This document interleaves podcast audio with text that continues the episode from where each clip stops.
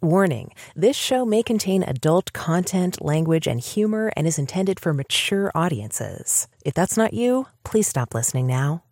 Nothing you hear on Sex and Science Hour is intended as medical advice, financial advice, legal advice, therapy, or really anything other than entertainment.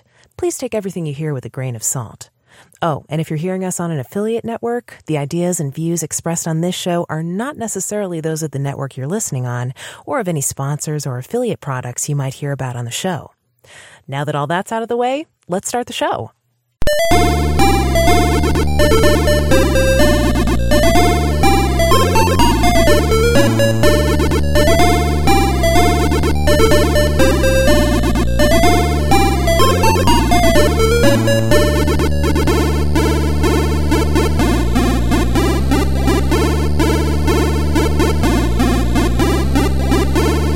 This is Sex and Science Hour with Brian Sovereign and Dr. Stephanie Murphy.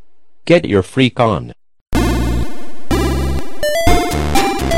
It's time for Sex and Science Hour. Welcome to the show. So glad you joined us.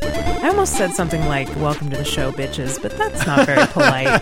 we like it when people listen to our show. We don't want to scare them away. Say, welcome Call to the Freak Show. Names.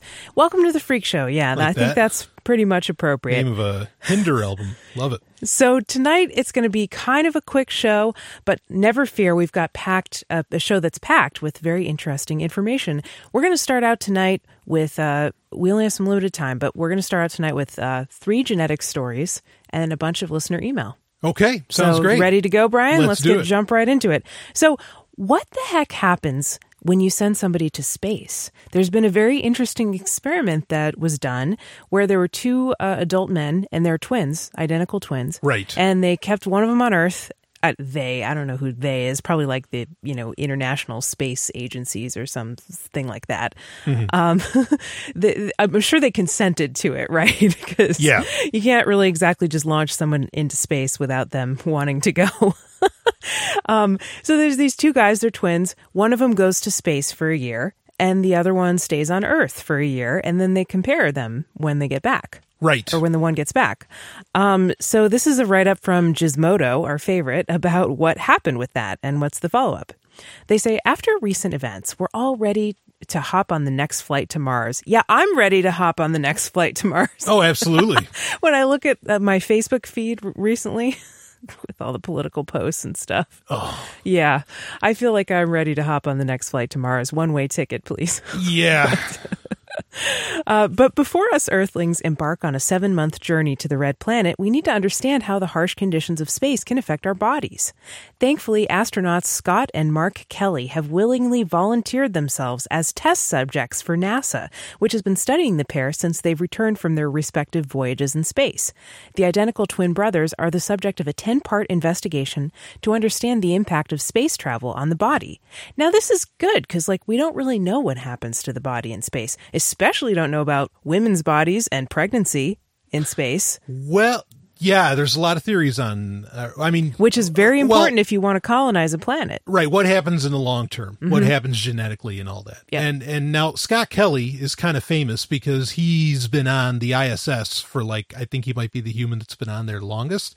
Um, and he's done tons of videos from it, lots of like Q and A's and, and all this. It's it's, it's oh, like very I'm in, interesting. I'm up in space right now. Ask me anything. Right, right. As to where Mark was, you know, not so much in space, but I mean, there, there's He's the control. He's you know he's taken a back seat. Right. Scott was always the one who got all the attention from his parents, and he was always the dominant one. I'm just kidding. I'm just Yeah. totally speculating. well, you can reckon. I mean, both of them are bald, but you, most people recognize Scott Kelly when you see him. He, Yeah. Now, Mark has a mustache. Scott does not. Uh, and Well, they say when people are twins, they have to find some way to like individuate themselves. So Sure. oftentimes they develop very different personalities Sure. because of the environment that they're in. They're always with their twin, and they have to find a way to differentiate. and they do look a little different. It's not just the facial hair. It's not Yeah. just that Mark has a mustache. They actually do look kind of different. But anyway, go ahead. Okay, so anyway, um, Scott, Scott and Mark Kelly have willingly volunteered themselves as test subjects. So, um, as part of this 10 part investigation to understand the impact of space travel on the body, researchers collected blood samples and other biological materials while the twins were both on Earth and in orbit, and are now comparing them for the aptly named twin study. While the full results of the twin study probably won't be released for another year or two, the first findings are in now. Samples taken before, during, and after Scott Kelly's most recent mission, in which he spent 340 days in space, so nearly a year, revealed changes in gene expression, DNA methylation, and other biological markers, says Nature. Nature is a foremost scientific journal, one of probably the best scientific journal there is. Peer reviewed, yeah. Yep. Um, according to the team of scientists leading the study, that these changes are, quote, likely to be attributable to Scott's lengthy stay in space. The team presented their preliminary findings on January 26th at a meeting of scientists working in NASA's Human Research Program in Galveston, Texas. The great importance of the study is to show that we can do it, says team member Andrew Feinberg, a geneticist at Johns Hopkins. I don't think people realized it would be so easy to do genomics on astronauts in space. While easy is a debatable way of describing these tests, they're definitely thorough and revealing. As identical twins, the brothers are genetically very similar. However, researchers found that while he was in orbit, Scott's telomeres, the caps on the ends of chromosomes, grew longer than his twin brothers.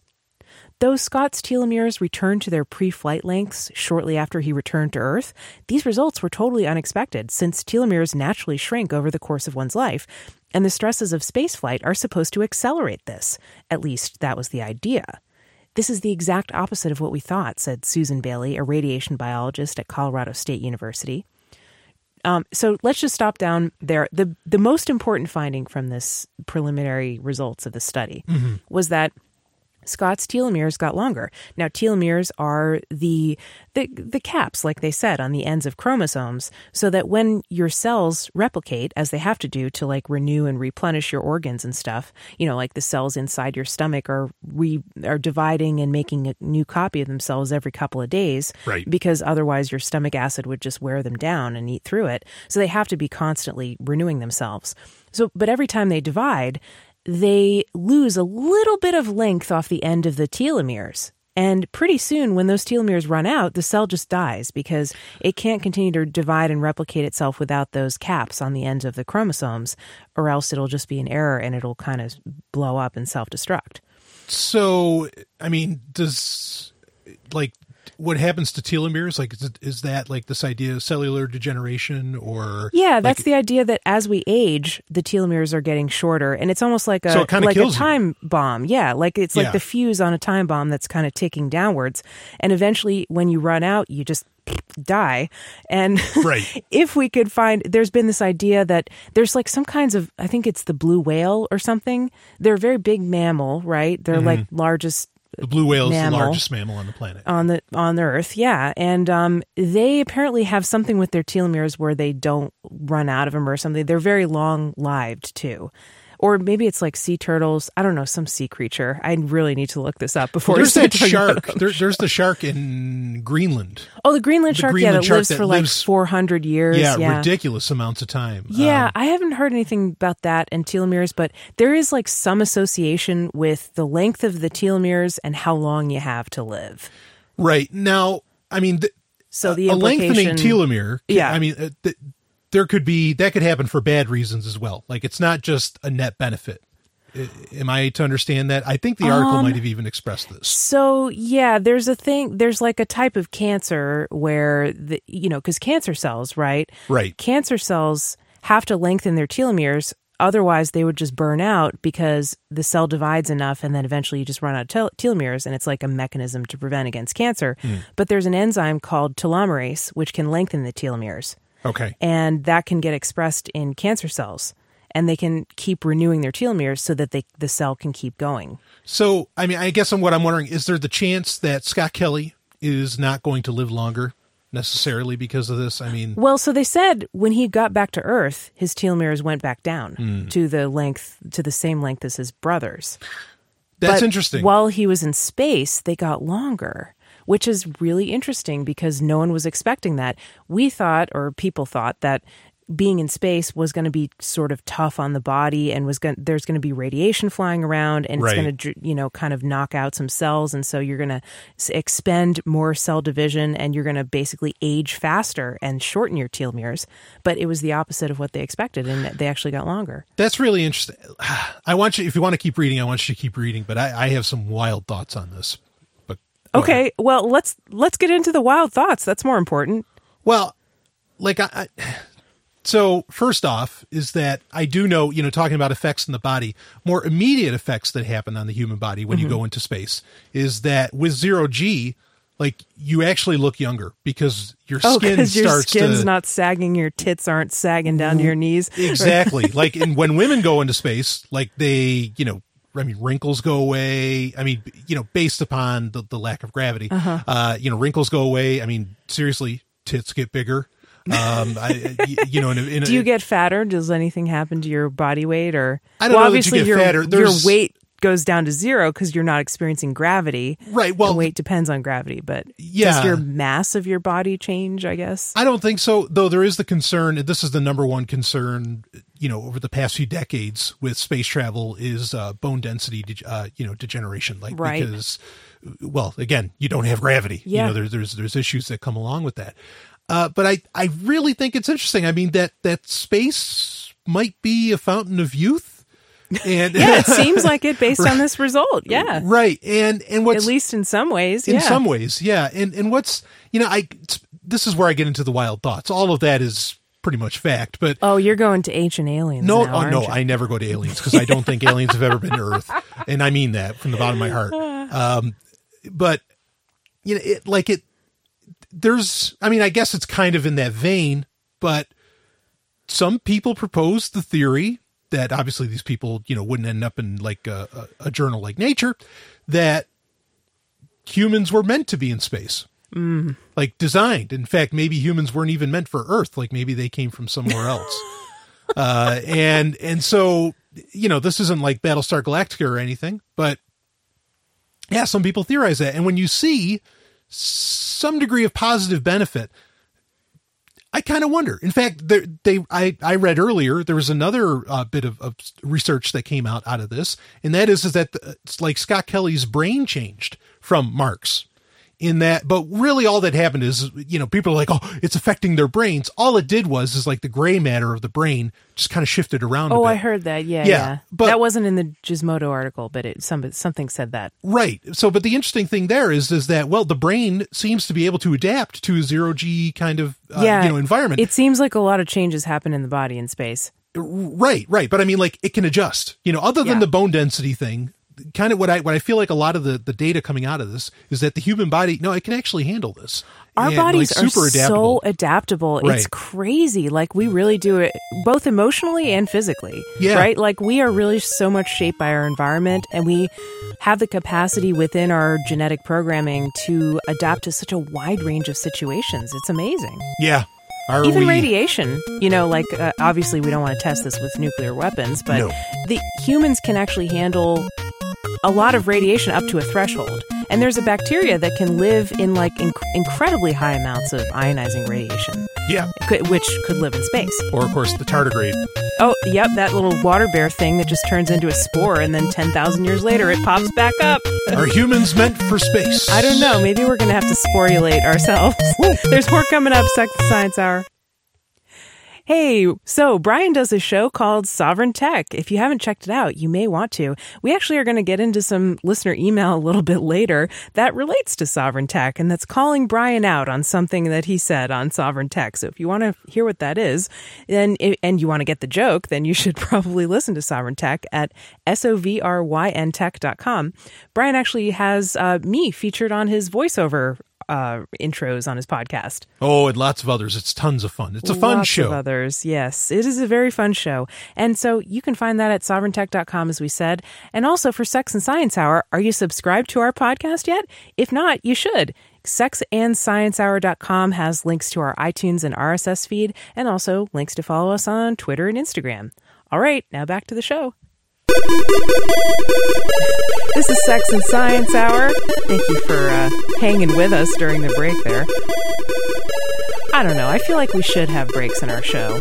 You know, I think every show should have a break. I don't know how people like talk. It's, well, there's two of us. It helps you kind of reset. You know, Yeah. switch gears. yeah, that's why I have breaks in Sovereign Tech, which you just mentioned. You have no breaks on your mouth. It just no, keeps running. it just runs and runs. You can and I mean that in the nicest possible way. of course. Okay, so our next genetics article is actually about uh, earthling babies. Um, this is really interesting. There's a couple of babies. Get in my belly. It's not Sorry. about the babies getting in your belly. Oh, okay. fat bastard. uh, it's about um, babies that got cured of cancer. Well, cured for a year, which is a long percentage of their life, but not a very long period of time. After a year, they show no signs of having a relapse of a type of cancer called acute lymphocytic leukemia or ALL. And the way that they got cured of it is by um, scientists editing the genes in, in these cells and basically giving them a transplant of immune cells that destroyed the cancer cells. Okay, wait. So are the babies alive? Yep, they're still alive. Wow. So, but it took a year for the process. Well, if you want to read the article, Well, it took a year for them to follow up and say, are they still cancer free? Are they still cancer free? You know, That's interesting. yep. I don't think it took that long for them to get cured, but it took long for them to follow up. Yeah, to be sure. So yeah, so this is from uh, Reuters, and I think this is this is very good news. If um, you know, if this is real, and if this could be, if this model could be copied for other types of leukemia or other types of cancer, this would be like a huge deal in the so-called war on cancer, which has been going on for forty fucking years with very very little progress. There's a few new drugs for cancer. There's a few targeted therapies. There's antibody drugs.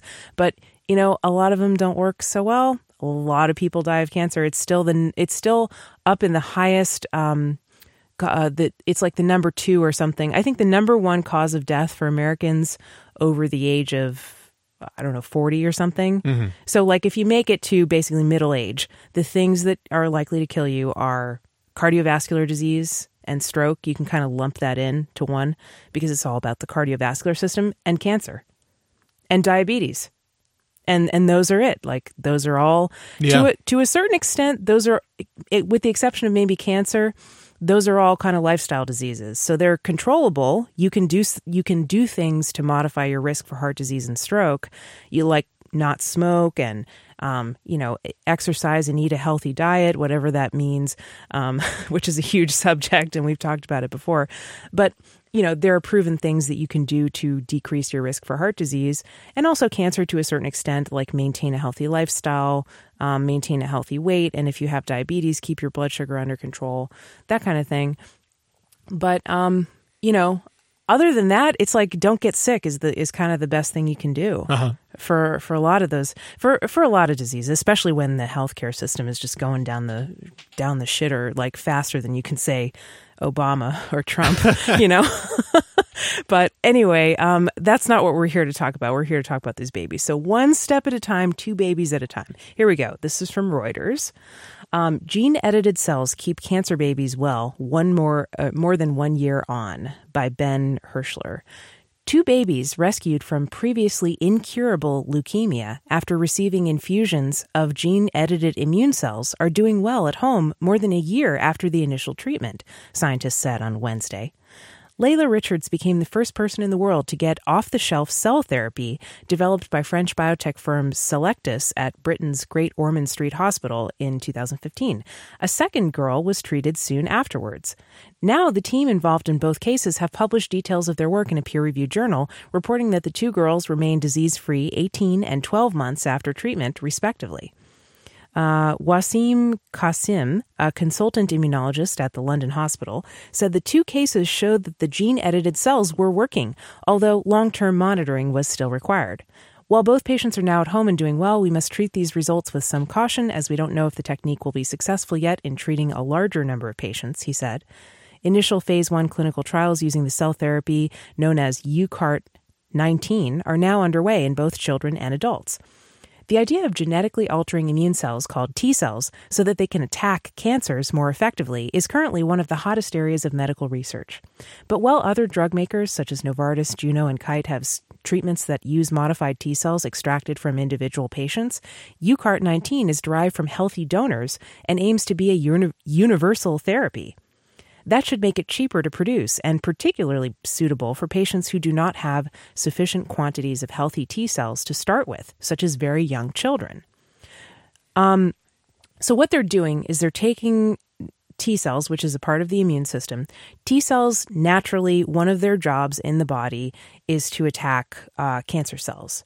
But cancer has evolved mechanisms to hide from the T cells, obviously, because it's, you know, there's a constant evolutionary arms race between um, cancer and T cells, right? Right. Where the cancer's trying to, they're both trying to outsmart each other. So cancer has ev- developed evasion mechanisms to evade the T cells that would normally destroy it. And you know, every once in a while it gets really good at that, and then the tumor, you know, beats out the the person's immune system. What they're doing here is modifying T cells so that they can get around those evasion mechanisms of the cancer. And we've sort of talked about this on the show a couple of times before, but um, this is good because they're they're using donor cells from like a, a different person. So in case it's a baby and they don't have a fully developed immune system yet, um, they don't have to rely on using the patient's own immune cells. They can use somebody else's. Okay. So, and then they're saying like this could be effective against lots of different types of cancer potentially, but they have to test it. So this is like what type O negative blood is to a blood transfusion. This Um, is to T cells. Almost because they immune systems. they're saying there it could be a problem with graft versus host disease where the the foreign T cells just attack regular healthy tissues Oh, in the okay. body. So that could always be a problem when you're receiving a transplant from somebody else. Mm-hmm. But I guess in these babies they were young enough that it didn't it didn't really matter that they were okay. Yeah, I mean, first blush, hearing this, like it sounds like, and correct me if I'm wrong, because you're the doctor, and uh, it sounds like this is more of a, um, what's the word I'm looking for? This is something you do after you find out that there's a cancer. Yeah. This isn't like like some of the treatments that concern me, and we've talked about this many times on on this show. Uh, you know, is when it's like preemptive.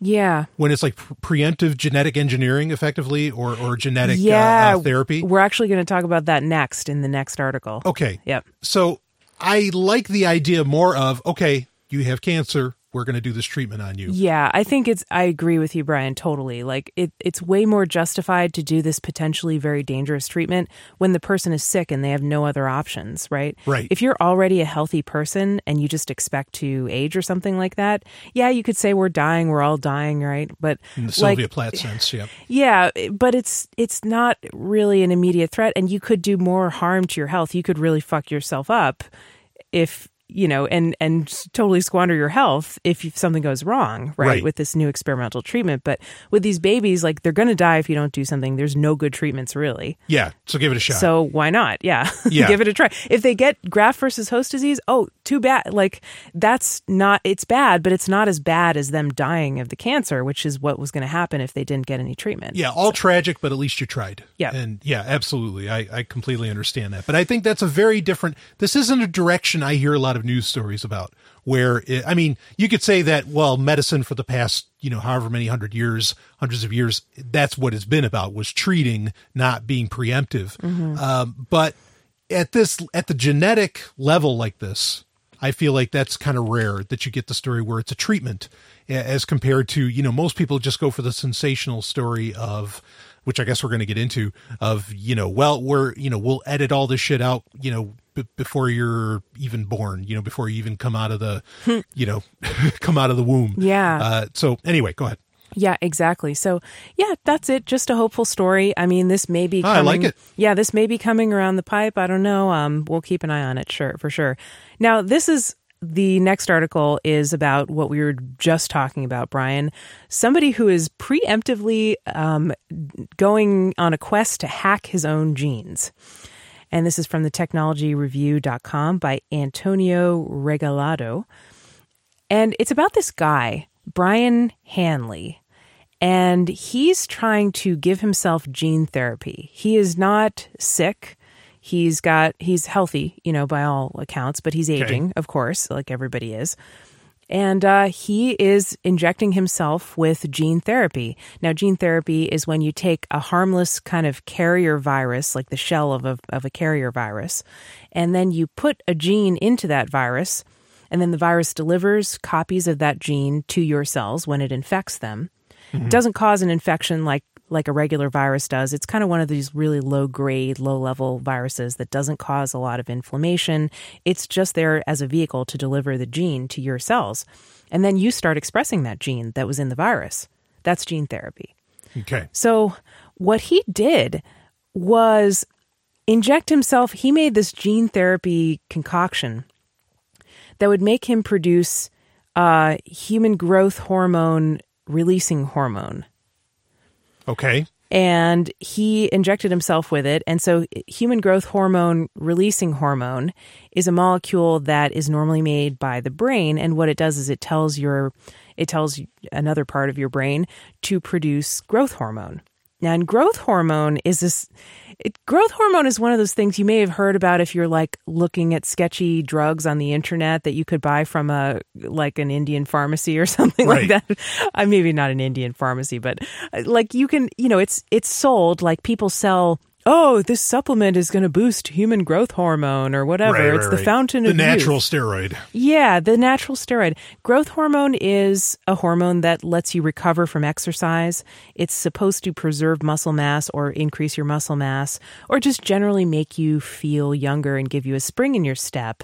Although the the results when people just basically take doses of growth hormone, older people, don't seem to be as stellar as like when a normal young person just naturally produces a lot of growth hormone, right? Yeah. it may help athletes like if you're a serious athlete and you're training for something if you take it it may help you recover but um, that seems to be the limit as far as i'm aware also it's released during deep sleep so a lot of people just don't naturally produce enough of it because they're getting interrupted in their deep sleep they don't go to bed early enough they don't sleep enough they don't have it dark enough they don't have the other hormonal conditions that are necessary to produce growth hormone so maybe people are lacking because of those lifestyle factors I don't know if injecting it or giving yourself gene therapy is the solution to that, but this guy decided to to, to try it. And what happened? Um, eh, well, nothing so far. I mean, he just kind of did it on himself. The article talks a lot. It's kind of a long article. We won't read the whole thing, but let me see if I can find the part where they talk about how the FDA is like, you know, doesn't want people doing this. Obviously, it doesn't want people doing self experimentation yeah. there's this other there's this lady liz parrish she was very famous because she went on reddit she gave herself some kind of gene therapy mm-hmm. and she's the ceo of a of a biotech company and she injected herself with this gene therapy drug and she decided she was going to do you know self experimentation and then she went on Reddit and posted about it and was saying, "Ask me anything. I gave myself gene therapy." and but by all indications, she seems to be doing fine. Like it's about a year later, she's released some of her test results. They seem good. Like it does. It doesn't appear to have made her sick. Yeah. Um, and maybe it's made her a little bit healthier, but I don't know if this is like the cure for aging. Like there is a lot that could go wrong. well, this, Yeah. I mean, this feels a little more okay too than like the idea of we're going to start, you know, wiping out genes within babies. yeah, Um, yeah, you know, because- definitely, it's a step above that. right. Because I mean, it's a, you know, it's a person that's grown up like, and he wants to experiment on his body a bit more. So first off, he has choice in the matter. Second off is that, you know, he's already grown up. I mean, like he, he's kind of figured out, or his body has, you know, gone through the paces, uh, which uh, the main concern, I think, when you start editing genes in babies, you know, preemptively is that, you know, what problems are you going to create by doing this? Like, are you going to, you know, like if you give a baby increased hearing, you know, can they survive in a world where there's just noise all the fucking time as to where naturally there there isn't? Like i mean you think of these superpowers not all of them are all that super when you consider what it would be like to just walk around in you know the everyday world with them. Um i'm intrigued by this. You know it's interesting. I mean i kind of so i i've done do, do you have something you wanted to to get into on this? Well, I found the part in this article about the self experimentation. Sure, go if for you want to read that. Okay, so um, Hanley says he designed a plasmid containing the human GHRH, which is growth hormone releasing hormone gene, Mm-hmm. on his computer with the idea of developing it as a treatment for AIDS patients. And that's, by the way, I've done this for my PhD thesis. Yes, you can design a gene therapy on your computer. Sure. And then you have to make it in the lab, but you design it. That's the first step in engineering a virus like that. Um, and he said, with the idea of developing it as a treatment for AIDS patients, but no investors wanted to back the plan. Now that's interesting because AIDS drugs are always a political issue. And I think, like, what he's doing is kind of clever. He's saying the idea is that it's a treatment for AIDS patients. And what this is, what this is meant to be, is something that increases muscle mass, right? A drug that increases muscle mass. Yeah. So you say, oh, it's for AIDS patients because they get muscle mas- wasting. Or it's for it's for people with muscular dystrophy who get muscle wasting, or or it's for elderly people who have bad muscle wasting and they can't function. And people say, "Oh, well, that sounds great and noble. It's great. It's to treat a real serious disease." But it's not really for AIDS patients. I think he did this to increase muscle mass in healthy people as well. Sure. And and the the AIDS thing is is totally just a cover, right? Yeah, yeah, yeah, That's yeah. just to legitimize it in the eyes of people who don't believe a drug is legitimate unless it treats a serious disease for Right. which there's no other treatment. So that's the cover story, but the real story is that this could be used in healthy people as an anti-aging drug. Right. Okay. So or he's hoping that it can that it can. So, but so he had designed it and he said it was for AIDS patients, but no investors wanted to back the plan. He concluded that the way forward was to nominate himself as the lab rat. Soon he located a scientific supply company that manufactured the DNA rings for him at a cost of about $10,000. He showed me two vials of the stuff he'd brought along in a thermos, each containing a few drops of water thickened by a half milligram of DNA.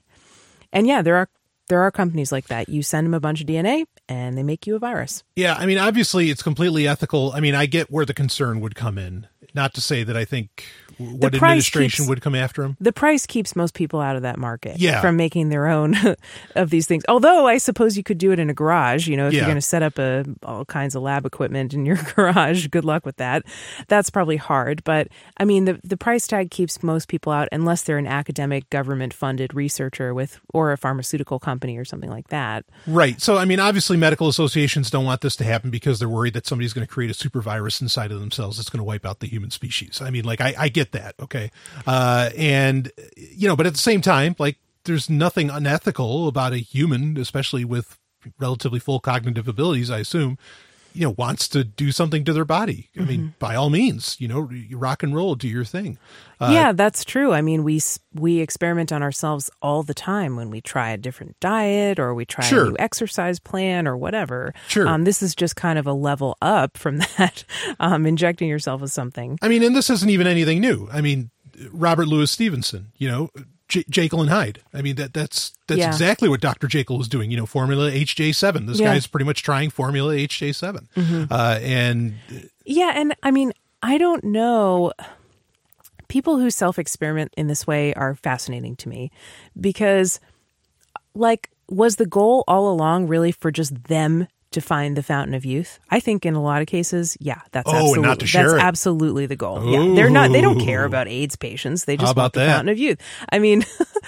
I, now, I, I mean, it doesn't say exactly this person's motivations. I don't want to ascribe that to him, but I think for, for some people, yeah, that can absolutely be the case. sure. And because like they're just bypassing all that stuff like oh well you know we don't need to test this out and get it like approved as a drug and then i can take it i'll just take it right now because i can experiment on myself and like self experimentation with an n of one n is like the number of subjects in a study with a number of one mm-hmm. you know that's not considered scientifically valid data you need a group of people yeah. and you need to be testing something, right? Like you have to have a. th- You have to have some controls. yeah, you have to have controls. You have to have placebo in, in drug trials. You have to have groups that are statistically matched to kind of make sure that you're not like you don't have error because one group is all men and the other group is all old people or something like that that would affect the results. So you know, n of one, it's like eh, that's kind of sketchy. It's it's Well- barely usable as re, as evidence to say, oh yeah, we should take this to larger groups of testing. Yeah. I mean, like myself, Mm-hmm. I'm actually going through an ex- a personal experiment right now, but it's totally N of one, you know, uh, and Yeah, that's right. Yeah, and I actually I call it the Hyde Initiative. I mentioned Jekyll and Hyde earlier, but the idea is is there's a you know a certain series of supplements that I am taking, and frankly, like you know, I'm certainly not looking to cure AIDS or anything like that. I'm trying to see because a lot of these supplements that I'm taking, and they're all nat, it's you know quote unquote natural stuff, um, and not expensive at all the idea that I'm I'm trying to shoot for is because a lot of them say that they're supposed to uh, like enhance libido or you know erections and all this different stuff. Now, not that I have, and please, I, I want to be very sensitive to people that do have you know uh, uh, ED or anything along those lines. Not that I have anything remotely like that. Okay, quite the opposite. Again, please, I'm being respectful. Um, but I want to know, like, can you make somebody be even like a little more sex crazed? You know, more of a sex maniac with this, right? I just, I still just don't understand like why you want to do that. like, what's the point? Well, we have an audience here, and it's going to be all in a one. But but I, you know, I I've already shared everything that I'm taking. Mm-hmm. You know, all the different stuff. Uh, you know, L-arginine, uh, fenugreek, zinc. Uh, you know, tribulus, all you know these these different things. And at some point, I'm going to write something up about it and, and just just kind of see how it goes. well, for entertainment purposes, to have blog content, sure, okay. yeah, I mean, and that's Uh-huh. that's that's as far as it goes. Like, there's it's not to like. I, you know, there's no function that I need to to necessarily fix, and to some degree, this is. I- I mean, it's not even preemptive. Like, this is literally, you know, about I guess uh, uh, enhancement in in a way, you know, and well, anyway, I I'm just saying that the the spirit of what this guy is doing, I totally understand, and hell, I do it myself. I, I think I think a lot of people do to varying degrees. Oh, Granted, Oh, I not think at we all level, do. I, yeah. think I think we all do. Like if you try eating a gluten-free diet for a month and see how you feel, then Exactly. you are doing this exact thing. And now, and I just went on this whole rant about how N of one data isn't very useful in a clinical trial setting to like prove that a drug works for a certain disease. But it can be incredibly useful for you to guide your own life. Yeah. Like if you're curious about something, hmm, would I feel better if I started eating a gluten free diet? Go try it. Just Yeah, try it. There's that's really the only way to know if it actually works for you or not. Yeah, and people are very different, and not the same thing doesn't work for everybody. So you you know within a range, right? Like like I don't think anybody has their idea ideal diet is like eating Twinkies all day and nothing else. But but but like within a range, you know, different things work for different people. Some people do really well on like higher fat and lower carb. Some people do well like with more intermittent fasting. Some people do well with more frequent meals. You have to figure out what works for you. The only problem with that is that it can be very easy to make mistakes and it can be easy to be misled because since you don't have a control, since there's only one of you, you don't have a twin. Most people don't have a twin kind of like the Kelly brothers. and even if you did have a twin, they're not you. They're not the exact same person. Eh, But the minute that zygote splits in two, it's two different individuals. Yeah. And they're different. So you you really don't have an appropriate control. And so the only control that you can do is like try something for a month and then go back to your old habit for a month and then try it again for a month and then sh- skip it for a month, right? Or, Right. Or things like that. You can only use time as your as your factor that's different, right? Like Yeah. at different time periods. And not everything is going to be the same. Not everything else in your life is going to be the same between those time periods. So it can be you're you can play tricks on yourself. You can induce a placebo effect by thinking, "Oh, this is working. Oh, I'm taking this pill. I feel so much better." And it's really in reality not doing shit, right? So yeah, absolutely. you can fall into those traps. Um, but you know, uh, have at it. Self experimentation has some value too. I'm skeptical about this growth hormone thing, Yeah. but best of luck to him. Best of luck to Mr. Hanley. And tell us how it goes. I'm sure he will. this is Sex and Science Hour. There's more coming up.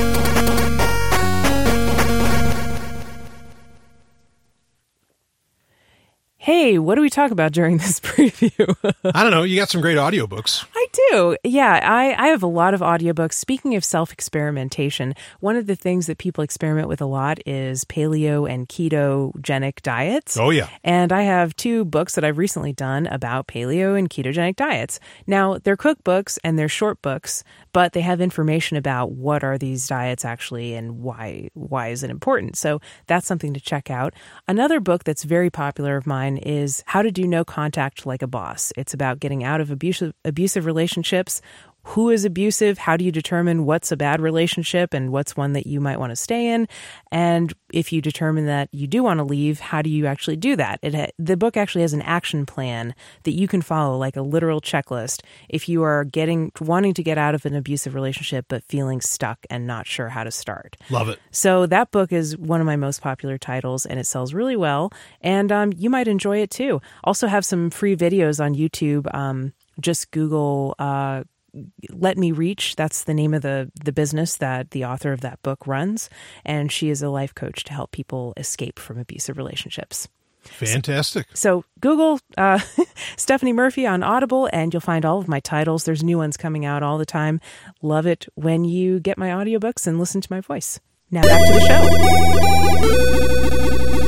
This is Sex and Science Hour. Okay, we're in the third segment, Brian. We've done our three genetics articles. We've satisfied the science requirement, the science prerequisite. And a little bit of If sex. If we were at college, we would pass ourselves because we've satisfied the science requirements. So, for the show. All right. So now we're getting into listener emails. First one, hashtag not hate mail. iTunes Whoa. review. That's uh that, I mean just starting off with that hashtag. I know. It's like, okay, this is Even going to if be he says not hate mail, it's Yeah. like, okay, is it really hate mail? yeah, And it's like, is wow, if you got to make sure this is going to get up this is going to get bumpy. This is from Curious Joe. He says, the Golden Stallion said on his show, and the Golden Stallion is your nick- your nickname, your wrestling name, your show name, I am the Golden Stallion of your the tech stage world. name, The Golden Stallion of the ring is Ric Flair. Woo! who you uh, Yeah, I've you're idolized in the of. past. Yeah. In the past? Oh Hey. yeah. Oh, I I don't think it ever stopped. Hey, all right. The Golden Stallion said on his show, and I wish I could remember which episode it was so I could quote him verbatim, for some some very unambiguously mean things about how two-faced or idiotic or something else really mean people are who talk about freedom, liberty, privacy, technology, etc., and then ask you to use iTunes to leave reviews. I'm a very mean person. So you're really not. but yeah, you do have this like really inflammatory attitude sometimes on your podcast, and he uh, talks about this. All right. Anyway, so supposedly because Apple and the other big boys are so bad. That's why that was your reasoning for saying that it's bad to ask people to leave iTunes reviews on their podcast. Joe says, It stuck with me because I'm a listener of The Voluntary Life. I love that Which is another podcast. podcast. Yes, I do too. One of my favorites. Um, I actually am do do the podcast intro, and Jake, the host of The Voluntary Life, is our friend. Yes. So it stuck with me, he says, because I'm a listener of The Voluntary Life, where at the end of each episode, a certain soft spoken temptress asks people to leave reviews on iTunes. It was a direct diss at Jake, and I did not like that one bit. But whatever. I figured Sovereign Tech is at least intellectually consistent since Brian never asks his audience to do that. But, and I appreciate that this is Sash and not Sovereign Tech, Sex and Science Hour, not Sovereign Tech, but still same people. Then you guys go and ask us to leave a review on iTunes. What the fuck? no longer an issue? I'm sorry for the rant. Maybe this could be more of a comment for Brian to be a little less name calling. Oh, name calling a little less name calling on his show so he doesn't get caught in his own crosshairs. Again, oh, you are caught in your own crosshairs. All the time. No. Again, big fan of both your shows, so please take this constructively. I'm curious how large of an audience he would have if he wasn't such an anti NVC version of Ric Flair and a little bit more entertaining in that wholesome, sex crazed way that he is. Hashtag not hate mail, hashtag love you both. He's All right. us a little bit. I feel like he's like, giving us No, it's kind of all a right. It's all backhanded right. compliment, It's all right. or just you. Actually, Yeah. just you. Yeah, he wasn't- He's really just negging you. Yep. So, Brian, let, let's address this. Were you dissing Jake? No, actually, what, first like, of all, what did you say on your podcast? Okay, so I don't remember the episode either because Uh-huh. like the only my show notes are for whatever like story or topic I'm talking about, and I know that this I know what I said, I know when I said it, and I know why I said it, uh, but I it wasn't like a main topic. Like I didn't do a whole you know 15 minutes about why you shouldn't use iTunes or something like this, or why you shouldn't uh, leave reviews on iTunes. So definitely wasn't talking about Jake because Jake's content is so rock solid, and I like I, I consider Jake an absolute dear friend. Um, you know, I he's just one of the best people on the planet. Yep. So um, now I, would encourage everybody to leave an i a good iTunes review for his podcast if you like his podcast. sure, yeah, And while you're there, you might want to leave one for Sex and Science Hour too. Yeah. I'll ask for it again. Why not? yeah, yeah. And for the record, people have, have continued to leave, uh, you know, reviews for Sovereign Tech. Okay, now I- I am not speaking for Jake. I am not putting words into his mouth, uh, and I'm a little skittish about even saying this because I I don't want it to be I don't think it's something he said in confidence, but I just want to get it out there that Jake has made the comment, and I'm not saying that this applies to him. I'm saying in the abstract, in the indefinite article, he has said, "Yeah, but if you know that your privacy is going to go away, so what? Then who cares?" Now, I'm not saying that's how he feels. I'm just saying that he recognizes that there's an attitude like that. Okay, so I don't think he's one of those people that's super paranoid about privacy, you know, because he, Right. he uses a Fitbit. He uses, he talks about it on his show. Right, He uses right. all kinds of stuff that tracks you. Right. So there is the line of thinking that you can recognize that you are trading your privacy and that's okay with you and you move on. All right. Now, with, you know, with iTunes, like if you recognize that and you want to move on, okay, fine. Um, you know, I, I, I guess, you, know, so I, it had nothing to do with Jake. Let me, let me say what it, what it had to deal with. Yeah, I'm curious. Okay. Let's explain There that. is a show called Steal This Show by Torrent Freak. Okay. It's called Steal the Show by Torrent Freak. It's Torrent Freak is the largest torrent news site on the planet. And in each episode, again, this is talking about torrents. This is talking about getting past the DMCA, you know, Digital Millennium Copyright Act. Yep. This is about getting rid of uh, DRM, digital rights management, that keeps you from making copies of shit, right? Now, I know there's iTunes Plus, and it's been around for a while, and iTunes doesn't necessarily have a whole lot of DRM unless you're talking about the movies on it. Okay. Um, th- for this show, in every episode, to specifically say in no other platform, they say only one platform, to leave us a review on iTunes is insulting.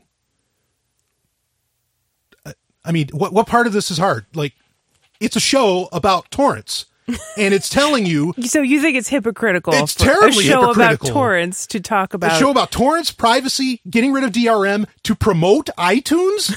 the fuck, I mean, Yeah. iTunes in that in that community, iTunes is the fucking devil. You know, Is that is the name of that show Steal the Show? Is that a reference to Steal This Book? Yeah, it's it's it's, Okay. it's along those lines. Or steal this album by So it's an anti-IP pro-torrenting kind yeah, of thing. Yeah. right. Mm-hmm. And and and here they are saying, "Oh, give us a like on iTunes." And it's like, what the fuck are you talking about? like, you know, if Yeah, if can, torrenting I wasn't a the thing, hypocrisy there, but they're probably just being pragmatic. I mean, that helps people find the show, right?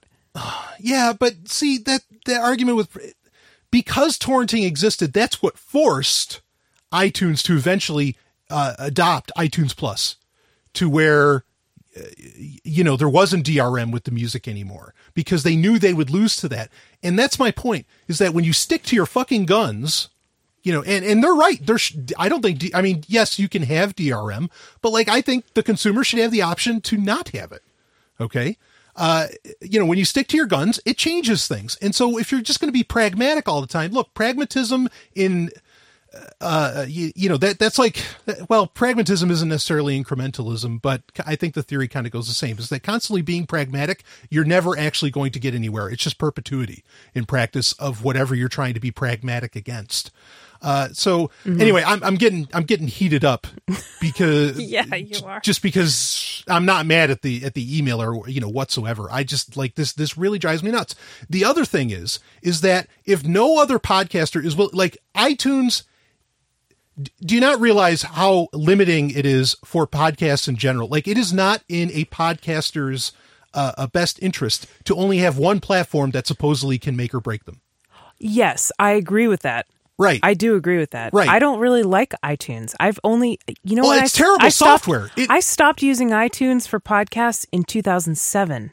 Yeah, it it is objectively terrible software. In fact, people I know, you know, uh, the like I mean that are huge Apple users, they don't even use iTunes for their for their podcasts on their on their iPhones. Yeah. They use Pocket Casts. You know, most people do because they're it's way better. I mean, iTunes I, I think is objectively shit software, and it's been that way for years. Um, y- you know, and so like to to constantly, I don't know, just to be like to be talking up how well, I mean, then there's the privacy aspects of Apple in general. That's a whole other thing where I think that, like, if you are concerned about privacy, again, if you are concerned about privacy, yeah, I, I don't think it's a good idea, you know, to, to be on board with that. Just like I don't have a Sovereign Tech Facebook page. Well, you know, a lot of people, I can see what you're saying, Brian, but um, at the same time, a ton of people use iTunes. We we might not want to use it, but a lot of people use it. It's one of the most uh, popular pieces of software out there, even though it's bad software. Yeah, and it's but- bloatware. It's big and Yeah, but takes that- up a lot of room. I mean, it's not as serious, but it's like saying, well, look, we need to use the US dollar, fuck Bitcoin. And it's like, no, fucking. well, why can't you use both? I mean, use the one that's popular, yes, so that people can find you, but then maybe they'll find Yeah, out about Bitcoin yeah, because you use both. It goes beyond that too, though. See, there's so much to this. Okay. And, and I'll, and I'll, and I want to, I want Is to. your show on iTunes? Your, Yeah. sho- your show is on iTunes, right? Yes, it's on because I mean SoundCloud like like pushes it to that. And actually Oh, SoundCloud but, it, it's not just that. When I started it, like Sovereign Tech year, you know, when it first started was just very much like a consumer tech Mm-hmm. show. It wasn't necessarily in fact like I even said privacy was dead. Yeah. Like I was kind of almost an anti-privacy advocate until all the Snowden shit happened. Okay, so very different. It's it's there, whatever. I don't promote it. I don't I don't push for it. Um, you, you know, to be a part of that. But here's the other thing. Okay, is that a lot of Apple fans, Apple users, are assholes. Okay, now I'm not saying all Not of them all. are, not all, Hashtag but they're not. no, Not right, all like but, that. But they're very arrogant, and I- like I just I really think that that that is. I don't know. Like I feel like I feel like it's the cool kids in high school, and it's you know the freaks and geeks. Apple does have this weird kind of cultish as- aspect to their products. You There- know, there's there's people they won't sleep with you if you have anything other than an iPhone. That that is a known. That is, a, I mean, we we you know you want to get great great podcasters and great guests on the show to talk about that. Grab Kevin Costello. He could tell you all about it. You know that, that really, someone wouldn't fuck him because he has an iPhone. No, he just he knows about it. That Doesn't that there's the iPhone? Apple arrogance. It has, it has, a, it has a phrase. Oh, and I just and I hate that, and I want that to like to so end. So it's not so much that I mean, yeah, I think there's Well, privacy concerns. Okay, by you like by you reactionarily opposing Apple and iTunes Mm. and saying shitty things about it and calling it names.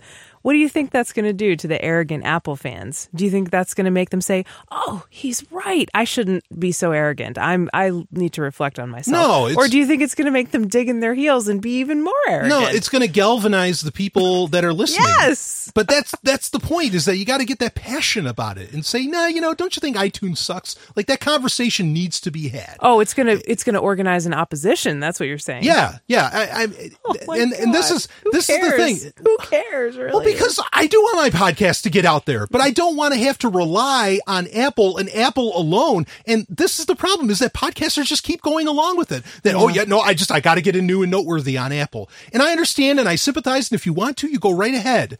Okay. But that is terrible for a market. That is so bad. Like, I mean, like that, that is death, you know, like because, because you have to rely on this one fucking thing.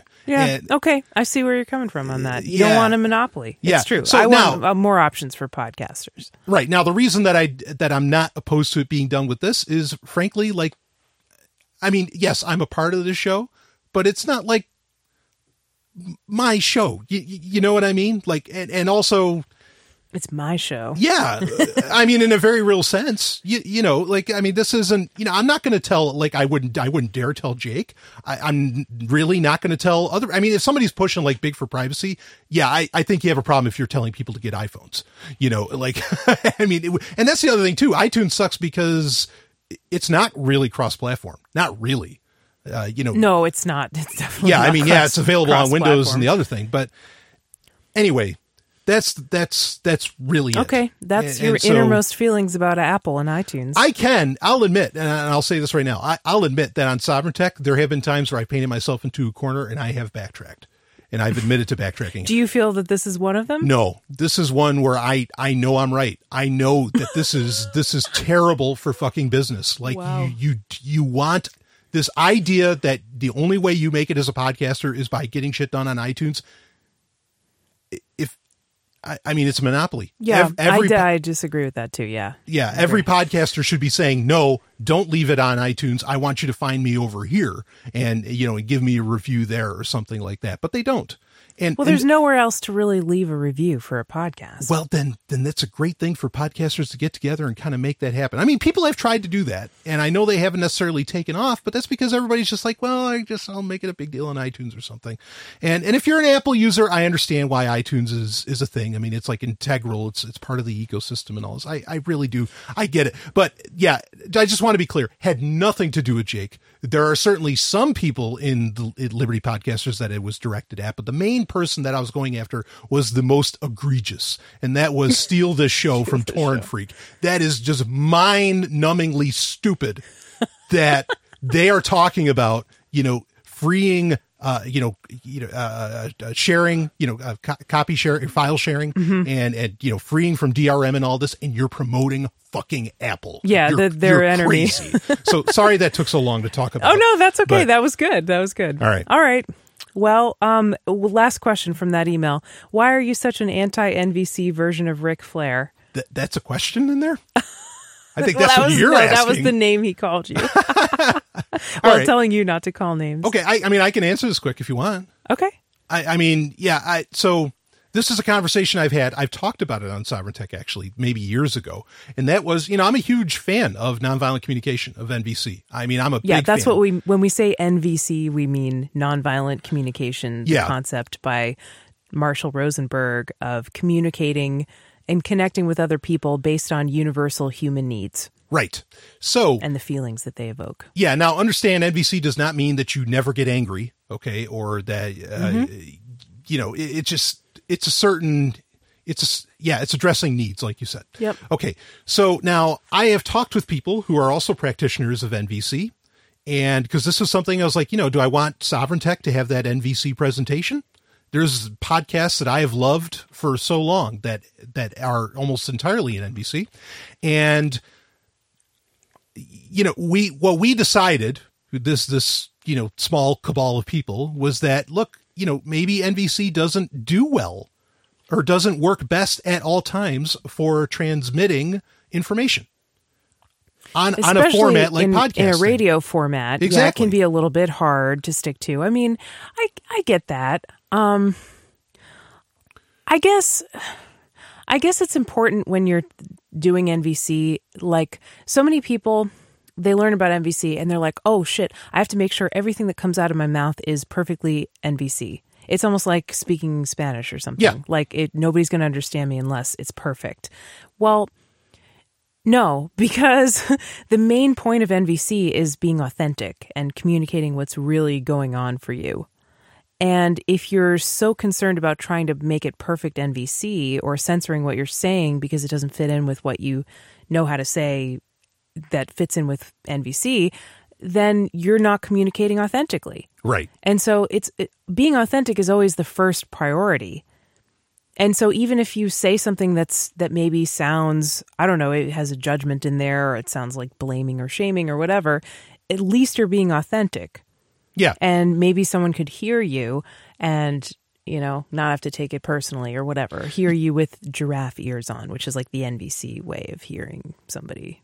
Yeah. Well, I, I think, I mean, no matter what, people are going to hear you better when you're being authentic than when you're trying to sound like some kind of perfect model of, Yeah. of some other form of communication. Or when you're primarily concerned about how it's going to be heard or received Right. rather Be- than what you're expressing. Yes, because even if say the other person wants to speak in NVC and they have their what's called draft ears, where they're hearing the needs They're behind listening what for you're the saying, needs instead of being offended and taking it personally and It's- blah blah blah. it's going to be a lot easier for them to hear those needs when you're speaking authentically, even if it's not an NVC, than Mm-hmm. if you're just trying to if you're spending a half hour trying to uh, uh you know to get speak- it out, yeah, in a out. way that fits in with perfect Yeah. Like I, think Marshall Rosenberg even did an example of that where he was asking for water and like he was trying to do the you know like express the needs of why he wants water and right. eventually He wouldn't say to his wife, "You know, I'm feeling very thirsty right now because my need for water has been unmet for five hours or something." He Right. would just say, "Like, hey, can you get me a glass yeah of give water?" me some water you know and, and that's that's totally legit you know Yeah. uh, i mean nvc is just a tool so and it's a tool that to my estimation doesn't you know d- doesn't fit with sovereign tech um and that's Oh. at least not not all the time. I mean it just it doesn't. Like based upon the speed the amount of information that i'm getting out there a lot of different other factors and just being entertaining you know and that, and that's that's so key. You know i like being entertaining. I like putting on a bit of a show. And uh and and yeah that that that takes certain certain things. That's not a knock against nvc i i i mean nvc is totally legit. You know it, it's just there it is.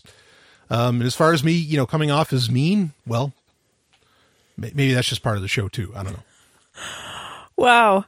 Uh, there's a lot to unpack in there. I'm not sure if we have time for it all. no i know i know But you have this expectation, like from your childhood, that people are going to not like you because you got beat up and bullied. Oh, I a have tons of expectations. Yeah, I, I mean, I have tons of things. Tons You just think, oh, people aren't going to like me anyway, so I might as well just be kind of like mean and out there. oh, it's it's a huge conversation. But- Okay, well, the music's playing and we got to get going. So, well, we don't, we don't actually have to get going completely because we do have the after show That's coming right. up. But we barely got to any of our listener emails except this one about the Shit. hashtag not hate mail from the iTunes review. So I don't know. Maybe we'll have to send save them for next week. Um, you know, I'm curious before the show ends, I'm curious what people thought of the show with Andreas Antonopoulos. We may have another guest show coming up soon. I'm not going to would be say who with, I'm not going to make any promises, but we may have one coming up. So if you like the guest shows or if you hate them, let us know. Show at sexandsciencehour.com or contact form on our website. See you next week if you're leaving. See you on the after show. You've just not. heard Sex and Science Hour. Game over. Play again next week.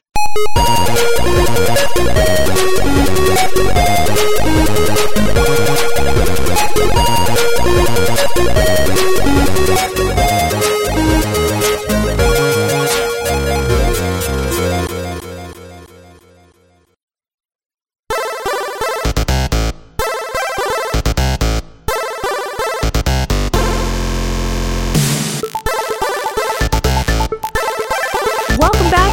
Sex and Science Hour after show. Oh my, I'm just looking at the purchases from yesterday and we have a great to be a little shorter after show today, so we have to jump right into it. But what is the Sex and Science Hour after show? Well, it's where we talk about what items people bought through stuff.sexandsciencehour.com. And stuff.sexandsciencehour.com, if you go there, will take you to Amazon. But it'll take you to our little corner of Amazon where everything you buy through that link will get us uh, a little cut. And that's how we support our show. And so we really appreciate everybody who goes takes the time to go through stuff.sexandsciencehour.com when they do their Amazon shopping. And it's also a really easy and fun way to create content for our after show. We get to talk about what people bought and speculate about why and all kinds of good stuff like that. so, what did people buy in the last week on stuff.sexandsciencehour.com?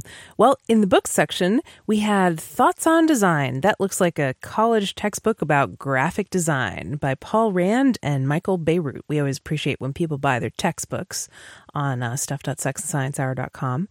Graphic design is something that I've never gotten into, but I respect and appreciate people who do because, when you're good at just- it, you're good at it. when you're good at it, you're good. Yeah, it's totally. You can say so much with a logo or an image or like a picture. Yep. We also had We Are Legion from the Bobiverse, Volume 1 by Dennis Taylor.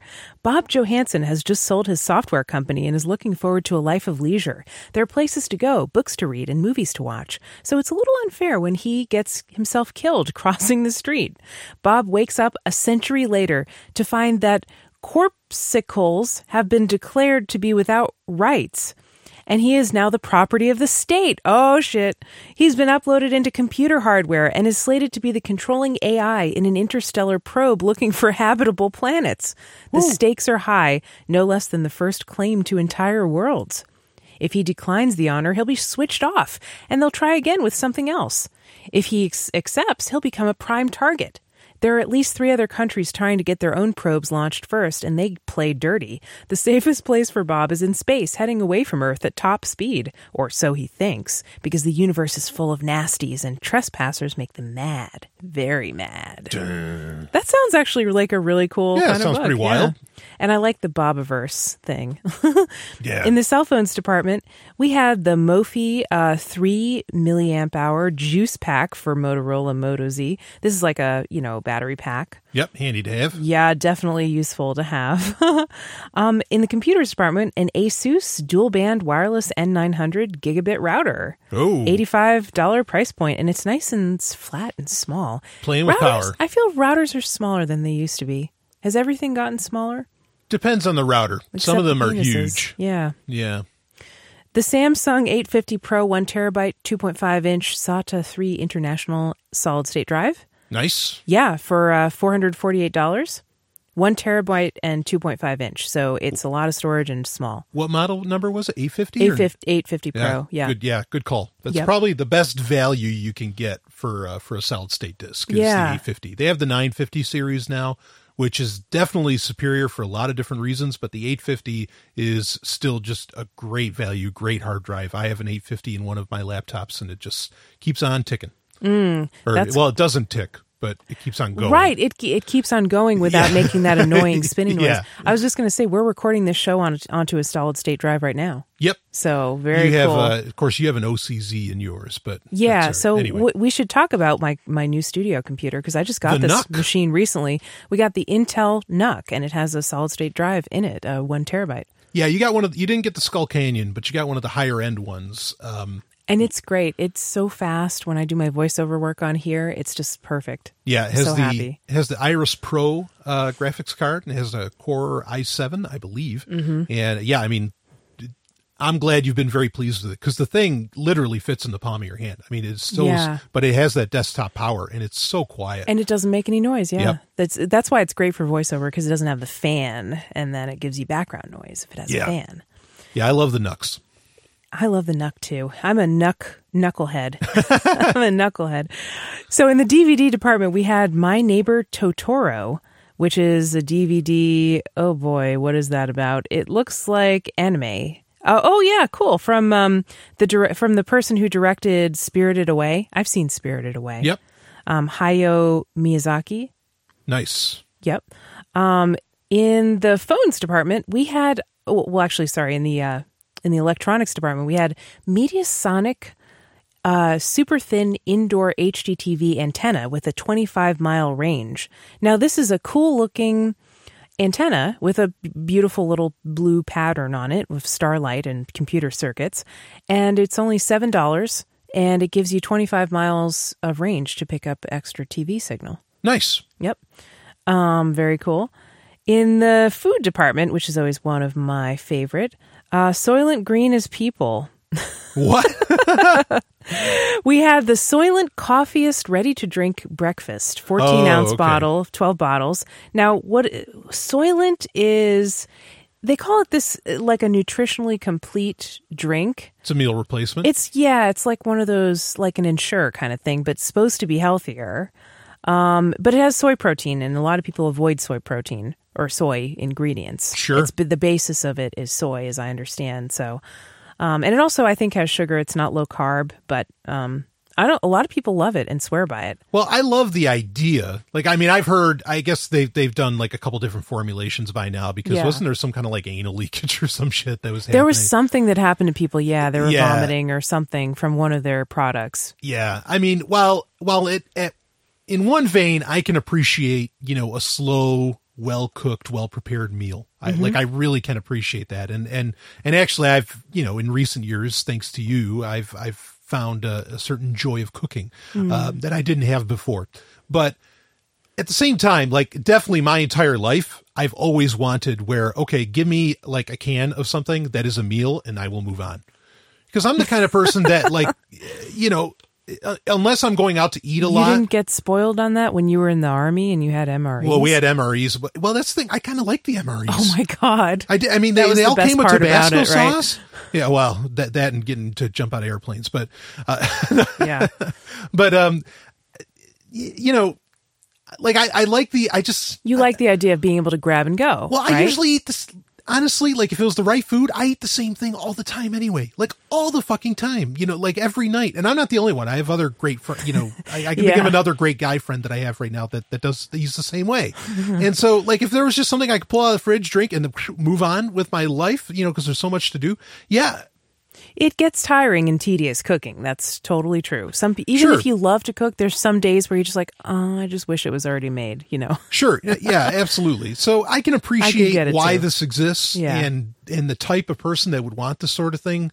But yeah, I, I I'd appreciate a different formulation. Well, here's a formulation for you: a gallon of soy sauce, or actually, it's Try Me Tiger sauce. Try Me Tiger Me sauce Tiger. is an exotic, moderately spicy blend of 28 ingredients in a cayenne pepper base. With a touch of sweet and sour, it's perfect for meat, seafood, and poultry. So ingredients: red hot peppers, vinegar, sugar, salt, spices. Yeah, that's they don't really tell you what's Okay. in it. When whenever they say spices on the ingredients, they that means we don't want to tell you what's in it. Yeah. it's ground fingernails. But yeah, this is the first I've heard of Try Me Tiger sauce, but they bought a gallon of it, so it must be good. It's 40 bucks for a gallon of this sauce, by the way. All right. Maybe they have a restaurant.